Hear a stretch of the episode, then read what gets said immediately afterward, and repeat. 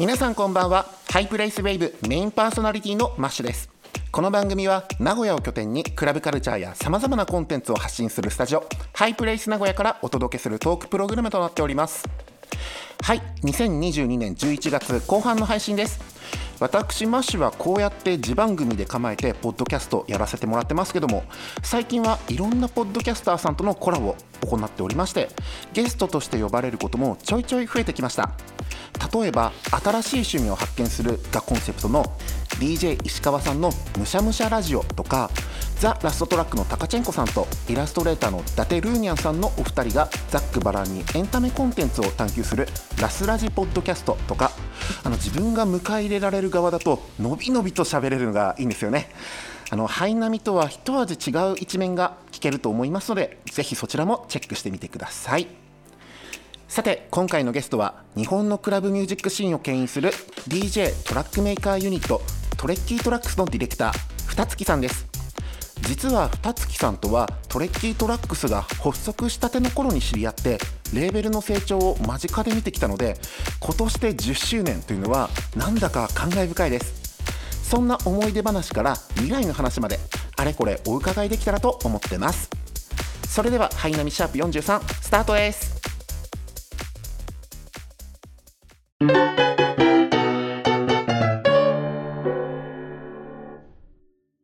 では今回で第43回目となるハイプレイスウェーブゲストをご紹介いたします。今回のゲストはこの方です。こんばんは、 TREKKIE TRAX の二月です。はい。今回のゲストは TREKKIE TRAX から二月さんです。よろしくお願いいたします。よろしくお願いします。初めてお聞きするリスナーの方に改めて二月さんのプロフィールご紹介させていただきます。2012年より DJ オーガナイザーとして活動を開始。東京を代表する気鋭音楽レーベル TREKKIE TRAX の旗揚げに参加し、現在ではレーベルディレクターとしても活躍しています。また、同レーベルのオリジナルメンバーが B2B を行うユニット、 TREKKIE TRAX CREW のメンバーとしても活動しており、2016年にはアメリカツアーを行うほか、 ageHa、VISION、WOMB などの巨大ベニューで様々な外国人アーティストの来日公演のサポートやツアーマネジメントを行っていました。そして今年2020年はトレッキートラックスの10周年を迎えて様々なメモリアルイヤーとしての活動を行っております。はい、二月さん、あのご出演ありがとうございます。いえいえいえ、こちらこそありがとうございます。はい、なんかこういったポッドキャストでご一緒するっていうのもなかなかない機会ですし、はい。はい、僕自身ちょっとねこの間柄をまた皆さんに説明しなきゃいけないかなと思ってまして、ねちょっとドキドキしてるんですよ。はいはいはいあの初めて聞くリスナーの方にですね僕と二月さんてかもう二月くんって呼んでいいかな？はい、何でもいいですよ。うん、もうちょっとこんな間柄なんですよね実はそれこそもう2012年このプロフィール文通りこの10年前に僕と二月くんがイベントとかで一緒になってでその時にちょうど TREKKIE TRAX を発足したとかそうでないとかぐらいの時期だったんだよね。多分そうですね。僕がそのミクスチャーっていう別の TREKKIE TRAX は別の、えっと、パーティーのオーガナイザーやってたんですけど、その頃からなんで、ほぼ同時期だと思いますね、そう言われると。のでもうここ TREKKIE TRAX ととかミクスチャーの付き合いとほぼ一緒って感じなんで。そうですね。なんでもう 10, 10年ですね、本当に。そうそうだからだいぶ砕けた感じで今日喋っちゃうかもしれないんですけどまたその辺をちょっとご理解いただけたらと思いますはーい。はいそしてですねこういろんな媒体で TREKKIE の活動に関するバイオグラフィーだったり例えばメンバーの andrew 君や河合兄弟 Seimei さんや Carpainter の側面というのは知ることはできると思うんですけどもそうですね。はい。うん、改めてこう二月さんにクローズアップしておしゃべりするってこともなかなかなかったと思うし、確かにそうですよね。ね、なんか自分としてもあそういうことあったんだってね知れたりするなんかいい機会だなと思ってちょっと今回お招きさせていただきました。はーい、よろしくお願いします。はいということで改めてですね二月くんのこの音楽体験ですね例えばこう初めてあの好きなアーティストのライブに行ったとかダンスミュージックに触れたとかそういったことをお伺いしてみたいんですけど。あーえっとそういう意味だと多分最初の最初は、いわゆる中学生の頃とかにこう CD のレンタルショップで洋楽初めて借りてみたエミネムみたいなのが、まあ、多分原体験としては一番最初かなっていうのと、その多分 CD ショップとの出会いがでかくて、うん。まあ、ただのなんていうんですか今でいう TSUTAYA とかそういう大衆的なレンタルショップなんですけど、うん。まあ、そこで CD をジャケ買いじゃないですけどジャケ狩りしまくって聴きまくったみたいなのが、まあ、多分音楽体験としては一番最初の部分かなと思っていて、うんで僕は結局当時あのハードロックとかメタルとかめちゃくちゃ聴いてたんで、うん、最初の入りっていうのは実はまあダンスミュージックじゃなくてまあそういうまあ、バンバンド系って言い方が正しいか分かんないですけど、うん、そういう激しい音楽みたいな部分から音楽の原原体験みたいな部分はまあそういったところにあるのかなっていうのは思ってます。うんってことはダンスミュージックっていうよりかはこのギターロックやバンドサウンドが入り口だったってことですね。そうですね、まあ、それこそなんだろう、あんまり邦楽聞いてなかったんですけど、うん、中学から高校ぐらいはマキシマムザホルモンとかめっちゃ聞いてて、うんうん、世代。世代っすよね。ね。で僕ちょうど今、えっと、今関東に住んでるんですけど、はい、実家は関西の方なんで、まあ、関西のそのマキマザホルモンのツアーとかはいろいろ回って複数公演回ったりするぐらい、ハマってたって感じですかね。でそっからなんかさらにこうアメリカの方のそういうメタルとかハードロックにどんどんハマっていったって感じですね。なんでダンスミュージックは本当に、えー、 TREKKIE TRAX 始めるまで聞いてなかったっていうとちょっと語弊はあるかもしれないですけど、うんうんその TREKKIE のメンバーってみんな幼少期からテクノ聞いてましたとかそんな人ばっかなんでそういうのに比べると全然違うかなとは思いますね。ま あでもそう学生時代の時からこうバンドとかのライブに足を運ぶってことがあったわけですね。そうですねそれこそモッシュピットで暴れまくってライブしまくってみたいな感じでしたね、うんうん、本当に、うん、なるほど多分初めてこれ聞くリスナーも多いと思います。そうですねあんま喋ったことないかもしれないですねそれで多分僕と二月君が出会ったのがそれこそさっきお話しした2012年まあ10年前なんですけどもはいうん、ちょっと思い出話になるんですけど、自分の記憶だと、確か新宿の駒劇でやってたリアニメーション終わりとかで、なんか喋ったような記憶があって。はいはいはいはい、あったかも。そうそう。で、その後、なんか秋葉原に空き箱っていうとこがあるんだよっていう流れで、なんかちょうど共通の友達がいたから、そこでなんかイベントをやってて。そうですね。ね。でそこの集まってたみんながこういろいろと活動していくっていうのがもともとのその TREKKIE TRAX の発足になるんですかね？そうですね。 TREKKIE の発足はその先ほどマッシュ君が言ってた空き箱っていう秋葉原にあった、うんまあ、ライブハウスなのかな？クラブっていうよりかはまあ何でもやってるような音,、音箱みたいなところで、うん、まあ、そのなんか未成年の DJ を集めたパーティーみたいなのを当時やっていて、うん、で、まあ、僕は未成年じゃなかったんですけど、うんまあ、いろんな縁があってそこに遊びに行くようになって結局そのトレッキーの今の発足メンバーのアンドリューと生命とカーペインターともそこで出会ってますし、うん、トレッキーのパーティー自体も最初の頃はその空き箱でやってたって感じなんで、うん、そこが何て言うんですか一つターニングポイントっていうか、うん、あのトレッキーとしても結構思い出のある場所、クラブみたいな感じですかね。やっぱりもともとのそういったパーティーに足運んだりとかそこで集まってきた人たちと何かやろうぜっていう原体験が今でもこうやってつながってるんだなっていうのが僕すごく感じられて。ああまあそうですね。結局そこから始めてまあ何やかんやで10年ですからね。そうだね。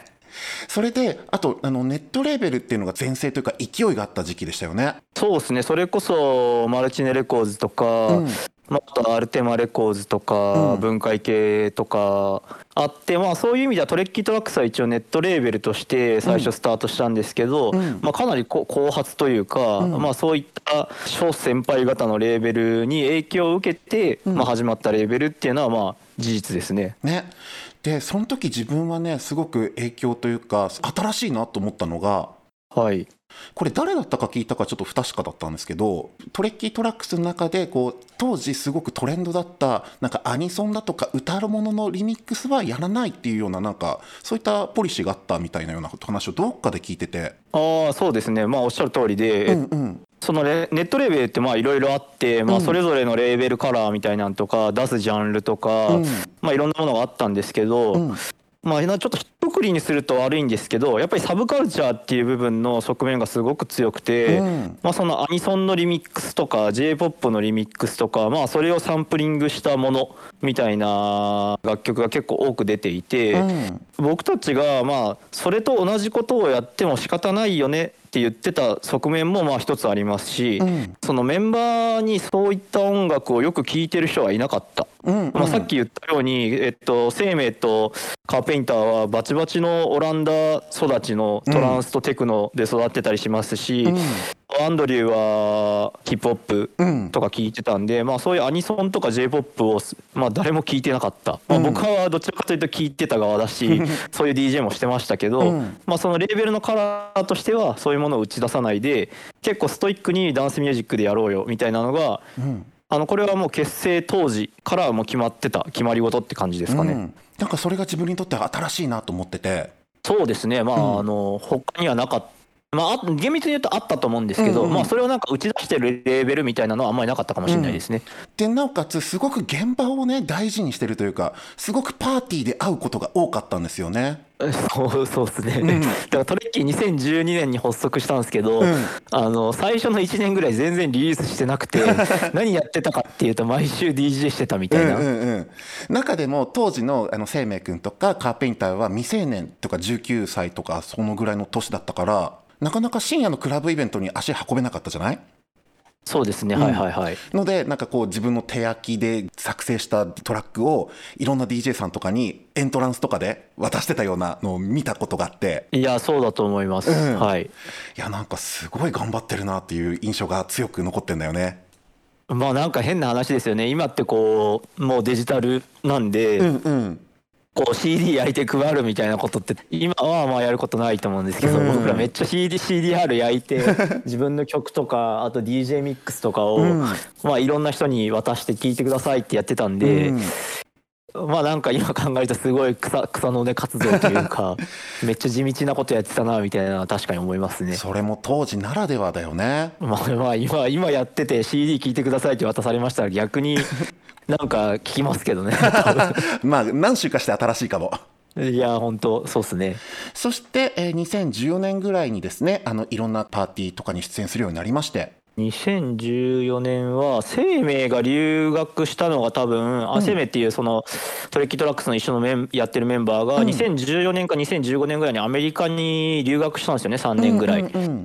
でそのタイミングで、まあ、結構本格的に、えー今まで DJ ばっかやってた僕たちがそのレーベルとしてうん。曲をしっかり出して、えーワールドワイドに日本のレーベルとして活動していこうよみたいな話し合いをして。うん。まあその結果、まあ、今のトレッキーの、えー代表アーティストでもある正義森が、まあ、まさに2014年か2015年ぐらいにデビューしてますし、うんまあ、彼のおかげでそのだいぶアメリカとか諸外国で、まあ、トレッキーの楽曲がプレイされるようになったりとか、うんえースクリエックスのメディアに載ったりとか、いろいろあったのは、まあ、そこら辺のタイミングですね本当。もうそれこそたくさんの人に見てもらうきっかけが多く増えたっていう時期ですよね。そうですね。それこそ日本のその DJ 現場も、うん。まあ自分たちでパーティーめっちゃやってたっていうのもありますけど、結構いろんなところに呼ばれるようになったし、アメリカツアーやったりもそうですし、うん。まああと台湾行ってオーストラリア行って中国行ってトレッキートラックスのアーティストそれぞれが結構世界各地で DJ していた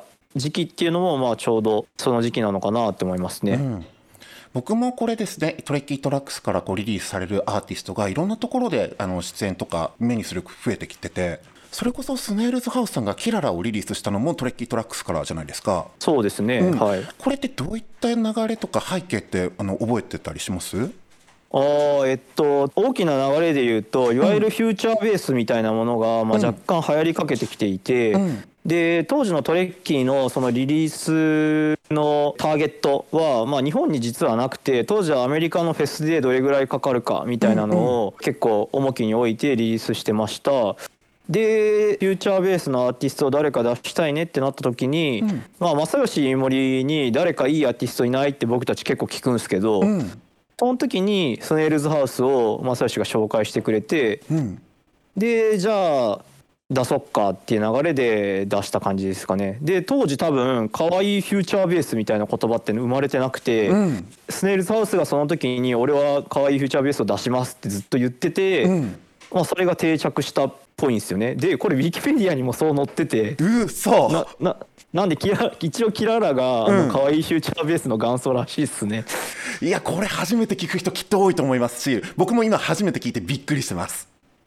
はい、だって僕たちもねきあの正直最初の頃は可愛いフューチャーベースってなんやねんって正直思ってましたけど、めっちゃもうなんか一ジャンルとして定着してるんでそうだよね。えやっぱそこはまあ彼のその素晴らしい楽曲と、うん。まあその自分でジャンルをこう提唱していくっていううんことがすごいうまくいったのかなってやっぱ今になって思いますね。ね、それこそこう SNS で自ら発信できるような時代になったことでより世界の遠いところまで届けられるようになったって環境ってことですよね。そうですね、まあ、スネイルズハウスズ君だけじゃないとは思いますけど、やっぱ彼って今ツイッターもほぼ英語でやっていて、うんで多分 Spotify のリスナーとかもほぼほぼ外国人だと思うんですよね。うんまあ、だからそういうグローバルなマーケットに日本人が、えーうまく出ていけるっていうのはもう SNS と、まあ、あとストリーミングのおかげっていうのはまああるんじゃないかなと思います。うん。こう時代にこうフィットした形で音楽を生み出していくってスタイルですよね。そうですね、まあ、そういう意味ではトレッキーもやっぱりその大きな波で言うと、うん。まあ、そのインターネットとグローバル化みたいな部分にはすごい乗っかって、うんえー成長したレーベルなのかなと思います。うん、そしてちょっと時進めますと2018年から19年頃になるとこうセメ君が帰国してまた新たなアーティストもどんどん輩出されていくっていうようなフェーズにな入るわけですよね。ですね生命が、えっと多分2018年ぐらいに帰国して、うんでちょうどそのタイミングでその EDM ブームみたいなのも、まあ、ちょっと落ち着いたかなみたいなのが正直あって、うんうん。で日本でも、まあ、僕たち中心にその渋谷のラウンジネオで結構ベースミュージックをしだしたパーティーめちゃくちゃやりまくって、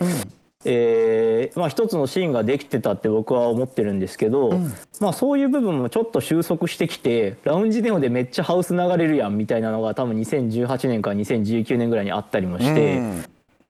まあ、そのなんかこれまでフューチャーベースとかトラップとかでトレッキドラックスって結構、えーいろんなところにフィーチャーしてもらったんですけど、んまあ、そういう部分からも若干レーベルのカラーが変わり始めたっていうのがこの時期かなと思います。うんこれまでの流れがちょっとこうやり尽くしたというか一段落迎えてじゃあ次どうするっていうような時期だったりするのかもしれないですね。そうっすねでちょっとしっかり覚えてないんですけど2018年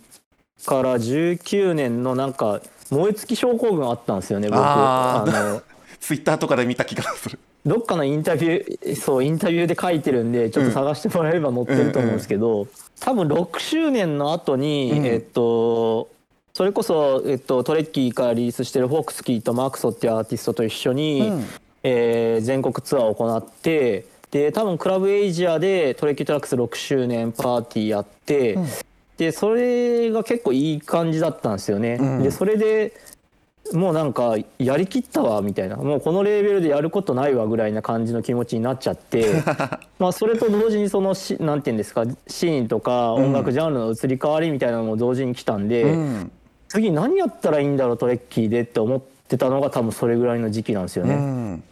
でそこからさらにですねまた新しいポップスを打ち出そうというような形で例えばなかむらみなみさんだとか ONJUICY さんとのこう作品をリリースするわけですよね。そうっすね。 ONJUICY はもしかするとその前かもしれないんですけど、うん。えっとまあその TREKKIE TRAX からポップスポップスっていう定義も難しいんですけど、うんうん。まあ、いわゆるその歌入り歌が入ってるボーカルものだとか、うん。ラッパーとフィーチャリングしてるヒップホップみたいなのを、うん。えーこれまでなかったわけじゃないんですけどどんどん出していこうよってなったのはちょうどその時期で。うんで結局それさっきの話に戻るんですけど何出していいか分かんないし、ん。トレンドもなくなってきたから何がせ、せまあ、正解をリリースしてたわけじゃないんですけど何をリリースしたらいいか分からないってなってたので、うん。そのポップスもこれまで出してい来なかった。これはどっちかっていうと出さないでおこうっていう意味合いで出してなかったんですけど、うん。そういうこれまで挑戦しなかったジャンルにも挑戦しようとか、うん。まあ、あとは新しいアーティスト見つけてきてやろうとか、うん。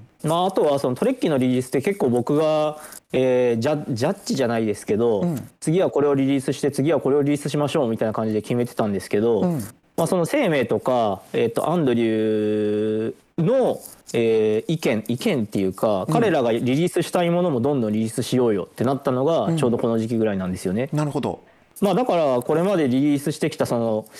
フューチャーベースとかがちょっと減ってきて、うんうん。よりなんかドープなリリースだったりだとか、ん。まあ、逆にめっちゃポップなリリースが増えたりとか、結構グラデーションがいろいろできたなっていうのがこの時期にななるかなと思います。うん、確かに。こうトレンドとか規模っていうところもまあ今まで意識してたかもしれないんですけど一旦そこから外れてあのメンバーおのおのがですねこう自由度の高い活動をするっていうようなような印象を受けてすごく僕大好きなんですこの時期。あけどそうそうですね。そういう言い方が多分正しいと思います、そのこれまではやっぱりこういう方向性でってやっぱ決めてた部分があったので、うん。それをなんか決めあえて決めないみたいな時期ですかね、これ普段のイベントじゃなかなか聞けなかったのでちょっとこのタイミングで二月さんに聞こうかなと思うんですけども。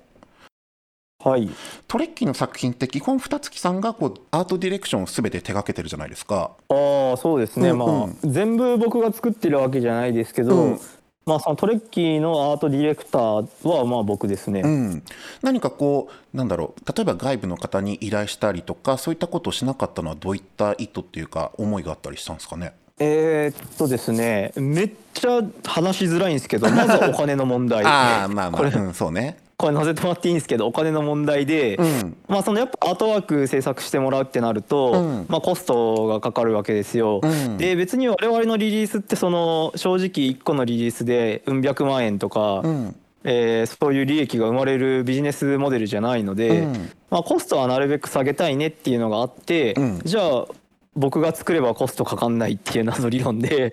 作っていったっていうのがまず一つと、うんうんまあ、あと、まあ、最近決めているのは、えっと、そのやっぱアーティストに決めてもらいたいと思っていて、うん。えっと、アーティストが自分でジャケット作ることもありますし、うん。自分のそのアーティストの友達に依頼したいっていうこともありますし、うん。逆に、えっと、そういった部分でこだわりがないから、えー僕作ってくださいってお願いされることもあるんですよ。うん。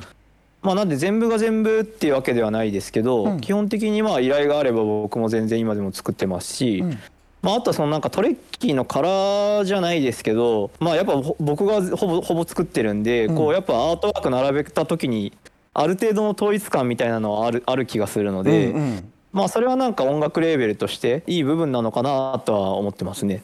そうこれ僕大好きなのがその二月さんのディレクションの部分だったり例えばもうブランディングというかしっかりした世界があるからもうなんかグッズとして自分の手元に持っておきたいっていうところがすっごい強いんですよ。ああそういう意味ではトレッキーかなりグッズには力入れてるレベルだと思っていて、まあ、これってその僕がさっき言ってたバンドでツアーを追っかけしてましたよみたいな話に通ずると思うんですけど、うんやっぱライブとか見に行くとそのアーティストのグッズって買っちゃうじゃないですかとかフェス行ったらフェスの T シャツ買っちゃうみたいなのがあるんですけど。うんやっぱその自分の好きなアーティストのグッズって基本的に身につけていたいなみたいな気持ちって皆さんあると思うんですけど、うん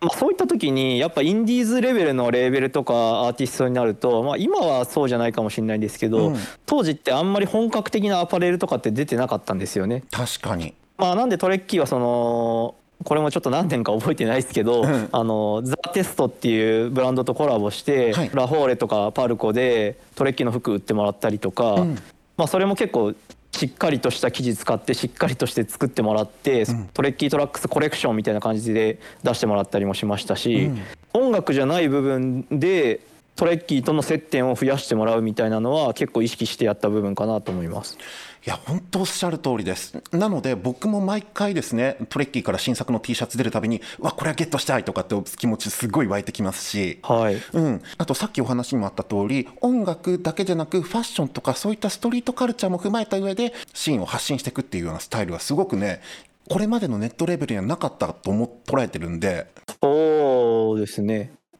そういったところからすごくファンになっていく人もきっと多かったと思います。そうですね。まああの音楽だけじゃなくて、まあ、あのアーティストがあの T シャツ着ててなんだろうって気になって調べたとか、まあうん僕もよくやったりするんで、うん。まあ、そういうなんかいろんなコンタクトできるポイントがあるっていうのはすごいいいことなのかなと思います。そして2020年に入るともうコロナ、まあ、要はパンデミックになってパーティーが満足にできないような時期に入るわけですよね。そうですね、まあうん。トレッキーとしては多分2000コロナ始まった瞬間からパーティーを、えっとこれはもう意図的にやめました。これどっかのメディアで言ったような言ってないようななんですけど、うん。まあそのトレッキーって当時結構毎月どっかのクラブで、えー自分たちのパーティーだとか、まあ、あとはなんだろう大きなクラブのワンフロアトレッキーでやってくださいって結構頼まれてて、うんえーほぼ毎月パーティーやってたと思うんですけど、うんやっぱコロナ始まったタイミングでそういうお話ってめちゃくちゃいただいたんですけど、うんあの全部断って、うんあのーやめました意図的に。これはまあやっぱ何かあった時にこうやっぱレーベルの名前を出して来てくれた人への、えー責任が取れないなと思って。えー、2年間ぐらいやってなかったんですよね。厳密に言うとまあそのトレッキーのアーティストは、えっと、各々で DJ とかはもちろんしてたんですけど、うん、 TREKKIE TRAX presents とか TREKKIE TRAX label showcase みたいなものは全部なくなって、うん、で完全にパーティーやらないみたいな時期になりましたね。で僕はまあ仕事の都合上で本当にトレッキーのメンバーと会ったのも、えっと、今年の4月が2年ぶり、とかで完全に家にいたんですよね僕に関しては。うんので本当これまで一番現場やパーティーっていうその原体験を大事にしてきたトレッキーが本当にこう活動ピタッとねあの現地としてのパーティーの活動がなかったっていうのはあそういう時代なんだなっていうのを痛感するとともにじゃあ次どうしたらいいんだっていうね自分もすごくこうなんかいろいろと考える時期だったなっていうのがあって。いやそれは正直そうですね。僕たちってまあレーベルでありながら結構 DJ 集団っていろんなところで言ってたりもするぐらい本当に DJ ばっかりしてたので、まあその一時期本当にクラブが休業宣言とかで完全に閉店しても完全に動いてない時期みたいなのは3ヶ月ぐらいあったと思いますし、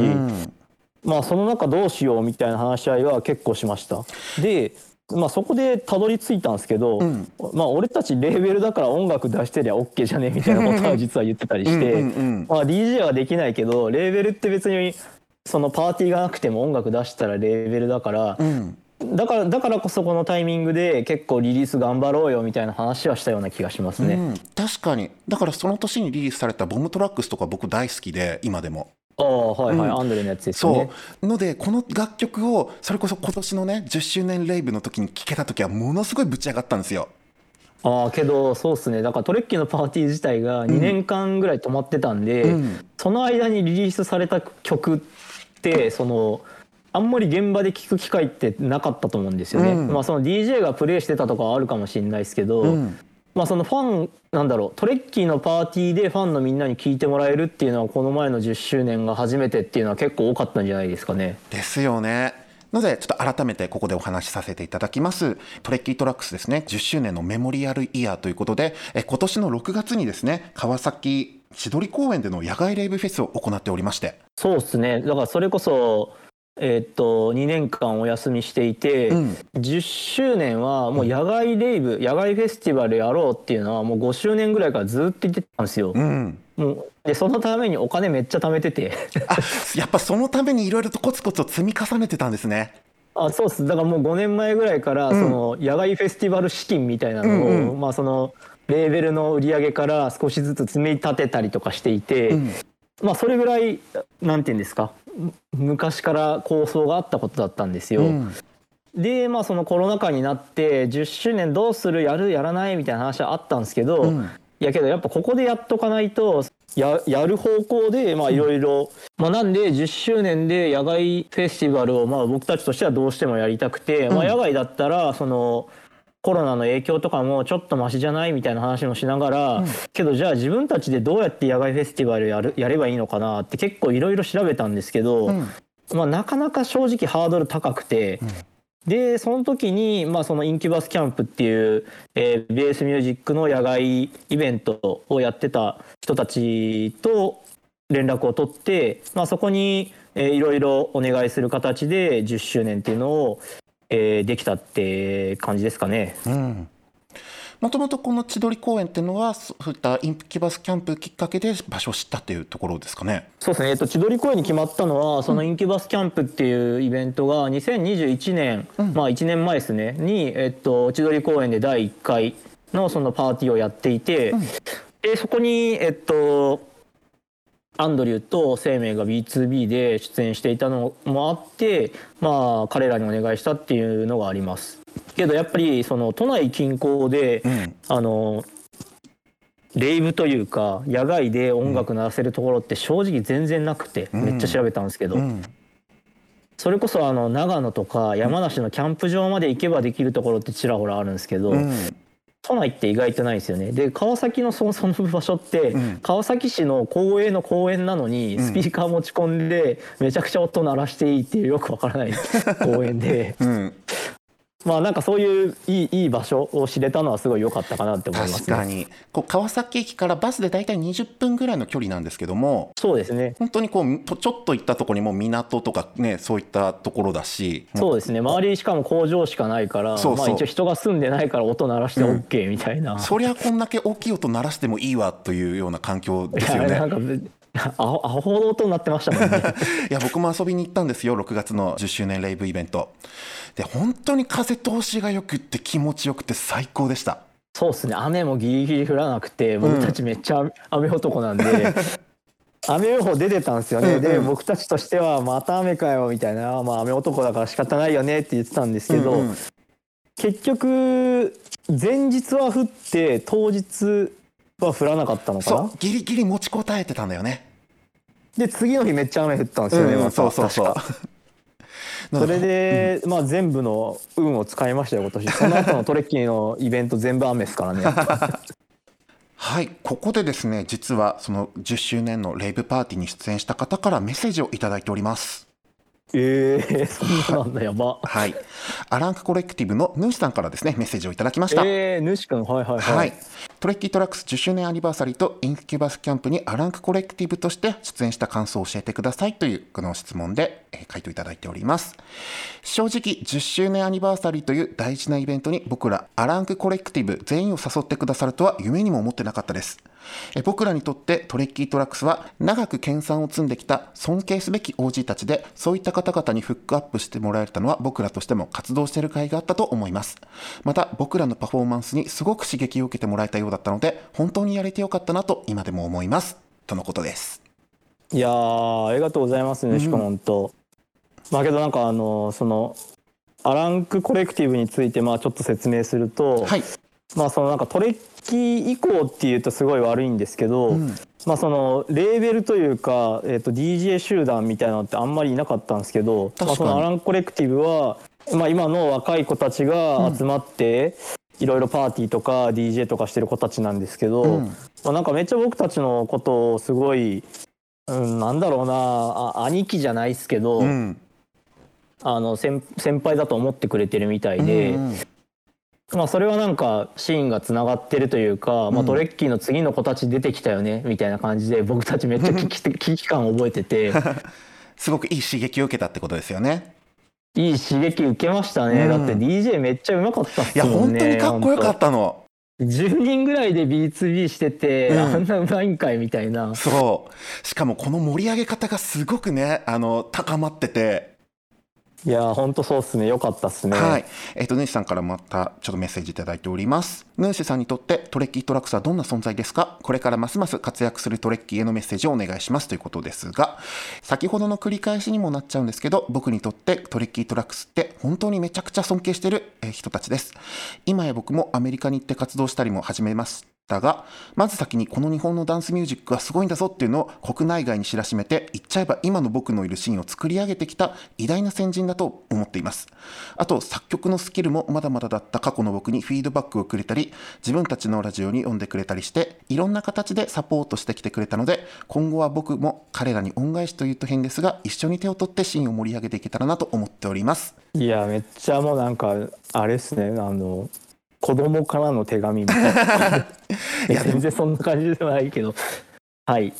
先ほどですねあの2月からもお話あった通りいろんなクラブミュージックって移ろいがある中でこう人と人とがつながってこうまた次の世代へ移っていくっていうような印象がある中でやっぱりこのアランクコレクティブのアクトを見た時ちょっとね自分の思い出になっちゃうと,、えーっと2013年の時に来てたあのトヨロックフェスを思い出したんですよ。ああ本当に TREKKIE TRAX クルーの一番最初の結成時のやつねそうそうそう。のでその時こうレフクルーがガン脇でわーってなっててでその流れでトレッキートラックスで旗をバーって広げながらうわーってみんなでバチバキしてて。そうっすね。その熱をね感じたんですよねアランクコレクティブには。ああけどそういう意味では、まあ、トレッキーってすごいレフクルーにうん。フックアップじゃないですけど、ん。サポートしてもらっていろんなところに連れてってもらったりもしたんで、うんまあアランクの子たちにそういうことをしたいわけじゃないですけど、うんまあなんかつながってるなっていうのとう、ん。なんだろう僕たちもやっぱトヨロック初めて出てくださいって言われた時はやっぱめっちゃかましたろうみたいな気持ちがやっぱあったので、まあ、彼らが今回の10周年でそういう気持ちになってくれてたんだったら、まあ、すごい嬉しいなって思いますけどね。やっぱ当時の自分を思い出すような出来事だったりしましたかね？いやまああのなんか言い方悪いですけど、うん、こうやっぱパッションって維持が難しい部分があったりすると思うんですけど、うん。うん、すごい勢いあったしプレーも良かったし、うん、10周年の T シャツみんな着てくれてるんですよね。いや本当にチームっていうか来るって感じがまさにねそこで体現されてるような感じがして。可愛いってめっちゃ思いました僕。T シャツあげたやつ着てくれてるみたいな。俺着てないのにみたいな や本当にまたこのね10周年のレイブが節目だと思うしまたじゃあ次どうしていくっていうようなまたその先の展開が楽しみだなって思う出来事でした。そうですね。まあなんか一つ10周年閉まってはないですけど、うんうん、まあ10周年のなんか集大成感はすごいいいイベントだったなってやっぱ思いますよね、うん、またですねこういった現地でのパーティーだけでなく昨年の9周年に行っていた VR のようなイベント今年も行っておりましてメタバース空間 VR チャットでも10周年パーティーを行いましたよね。そうですね、うん、えっとまあそれこそコロナ禍で、えー、8周年ができなくて、うん、まあ、9周年どうしようかなって思った時に、まあ、これはちょっといろんなインタビューがめっちゃいろいろなところで喋ったんで読んでもらうのが一番早いんですけどまあその友人経由で VR でイベントやらないって話になって、うん、まあその9周年パーティーは VR でやらせてもらもらいました。でやっぱそれがすごい良かったというか、まあ、VR って結構現実の、えー、代わりのものまあだからクラブが今ないからクラブの代わりのものみたいな感じで、うん、えー、捉えられてる人とかも結構多いと思うんですけど、うん、やっぱ実際プレイしてみると全く別物で、うん、まあそのなんか現実の代わりじゃないし完全な別クラブ別シーン別ベニューみたいな、うんうん、まあなんかそういう経験というか体感が結構あったんで、うん、なんか VR は VR でやっぱこの後すごいいろんなアーティストが出てくると思いましたし、うん、いろんなパーティーとかいろんな DJ とかがあの独自の現実とは多分別のシーンを作っていくんだろうなっていうのがすごい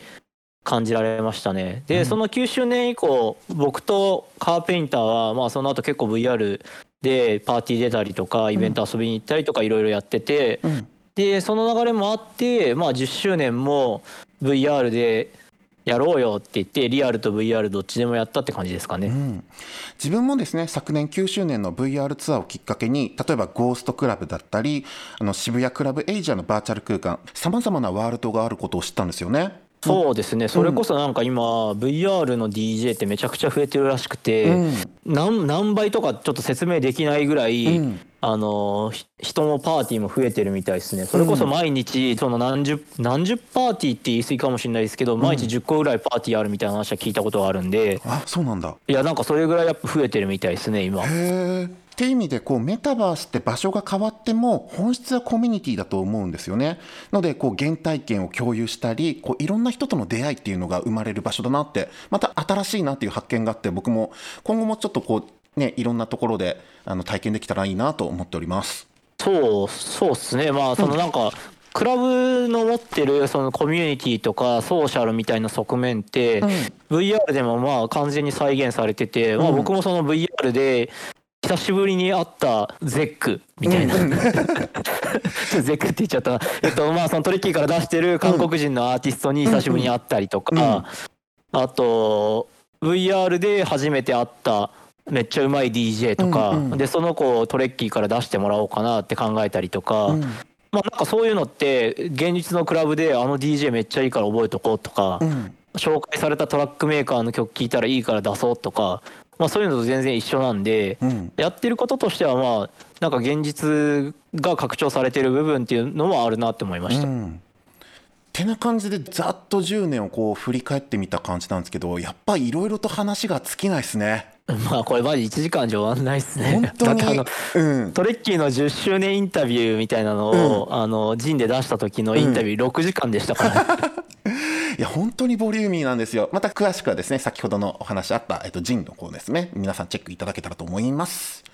ということでまたじゃあこれからのお話もちょっとだけお伺いできたらと思うんですけどもはい、はい、じゃあ次の10年って言ったらまたちょっと話が大きくなりますが例えば今後ですね例えばあのクラブミュージックシーンひいては音楽とかですねどういうふうな感じで捉えてますでしょうか？いいやこれめっちゃ難しいんですけどやっぱなんかクラブとかダンスミュージックって結構生ものというか、うん。その、まあ、コロナでよく分かったんですけど、うんあの時代に結構左右されるものだなっていうのがまあよく分かったんですよ。うん。まあ、なんでじゃあ10年後こういう音楽流行ってるなとかってもう全く分かんなくて正直。うん。まあなんかその都度都度の流行りしたりとか世界情勢に合わせてこういう音楽が流行流行るとかこういうイベントが流行るみたいなのってうん。あると思うんで、うん。まあ一つ言えることとしてはやめないことかなとしか思ってなくて、うんまあ、トレッキー10周年本当に喧嘩もあったし解散の危機も何回もあありましたけど、うん。まあ頑張って続けてこうよっつって10周年続けられたんで、うん。次の10年もうん。同じような感じでやっていければなとは思ってますね。じゃあうん。だから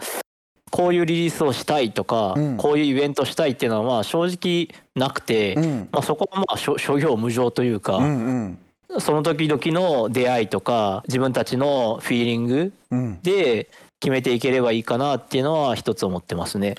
ありがとうございます。そうですね。パーティーを続けるってことが大事だなってのが分かります。また僕もですね、いろんな場所へ足運んで、 TREKKIE TRAX のこうショーケースやアクトですね、あの楽しんで、またいろんなところでお酒とか乾杯とかできたらいいなと思っております。そうですね。あのーまだ現場でやっぱ会いたいですね、マそうシ君と。ですね。よろしくお願いします。さあ、あれこれ喋りましたが、あっという間にエンディングに差し掛かろうとしております。はい、本当にななんかザックバランとか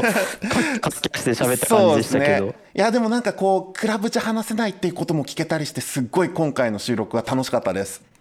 ああ、本当ですか？よかったです。ありがとうございます。ありがとうございますでは、えー、 TREKKIE TRAX futatsuki さんからですね今後の活動やお知らせなどありましたら教えていただけますでしょうか？そうですね、まあなんか具体的な出演は、まあ、 TREKKIE の、えー、とツイッター見てもらえれば、おのおのアーティストとか、まあ、あと TREKKIE TRAX CREWの出演は、あのつどつどチェックできると思うんですけど、まあ、僕たち10周年イヤーということで、まあ、普通って10周年パーティーやったら終わりちゃうんかいと思うんですけど、まあ、この1年間は10周年イヤーということで、いろいろ企画準備していて、まあ、この後12月にもあの TREKKIE TRAX の過去のえーアンセムとかを新しくリミックスしてもらう、えー企画だったりとか、まあ、あと年明けてからもう少しそのなんかアーティストを掘り下げたリリースというか、まあ、これまでやってこなかったようなリリースとかも結構準備してたりするんで10周年だからこそできる企画としていろいろ準備してるので、まあ、そういったものを楽しみにしてもらえればなと思います。ありがとうございますではですね今後の活動、えー TREKKIE TRAX や各メンバーの SNS アカウントやブロック FM でもあのレギュラーの番組持っておりますのでそちらでもチェックいただけたらと思います。はいぜひチェックしてください。はいでは今回のゲストトレッキートラックスから二月さんでした。ありがとうございました。ありがとうございました。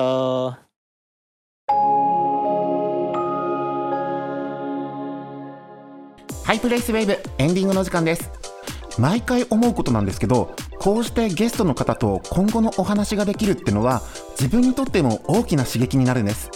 かつて自分が諸先輩からしてもらえたことを今度は自分が応援したり寄り添ったりそんなつながりを生み出して今後もですねクラブシーンとかカルチャー盛り上げていけたらなと思う回でした。今回も楽しかったです。ここでマッシュが注目する名古屋のクラブイベント情報です。12月10日と17日それぞれ土曜日です。オールジャンルクラブサーキットのパーティーニュージャックのボリューム18が、えーバーベクターとラゲッジ2つの会場で開催されます。中でも僕が気になってるのは12月17日土曜日なんですけどもゲストがですね岡本恵美さん CCS レコーズさん西表さん菊花賞さんと大好きなアーティストばっかりです。その他にも名古屋を盛り上げる最高の DJ たちが多数出演されるので忘年会気分で皆さんぜひチェックしてみてください。番組ではリスナーの皆様からの感想をお待ちしております。ハッシュタグハイナミひらがなでハイナミでどんどんつぶやいてください。そしてパーソナリティやゲストへの質問相談リクエストなどなどメッセージ募集中です。専用の Google フォームがあります。皆さんの声をお聞かせください。そしてこのポッドキャストは Spotify をはじめ Apple Podcast や Amazon Music Google Podcast といった音声プラットフォーム各種で聞くことが可能です。評価の星印フォロードボタンタップして次回以降の更新も楽しみにしていてください。では次回は12月の配信です。もう年末ですね。あっという間だ。では12月お会いいたしましょう。バイバイ。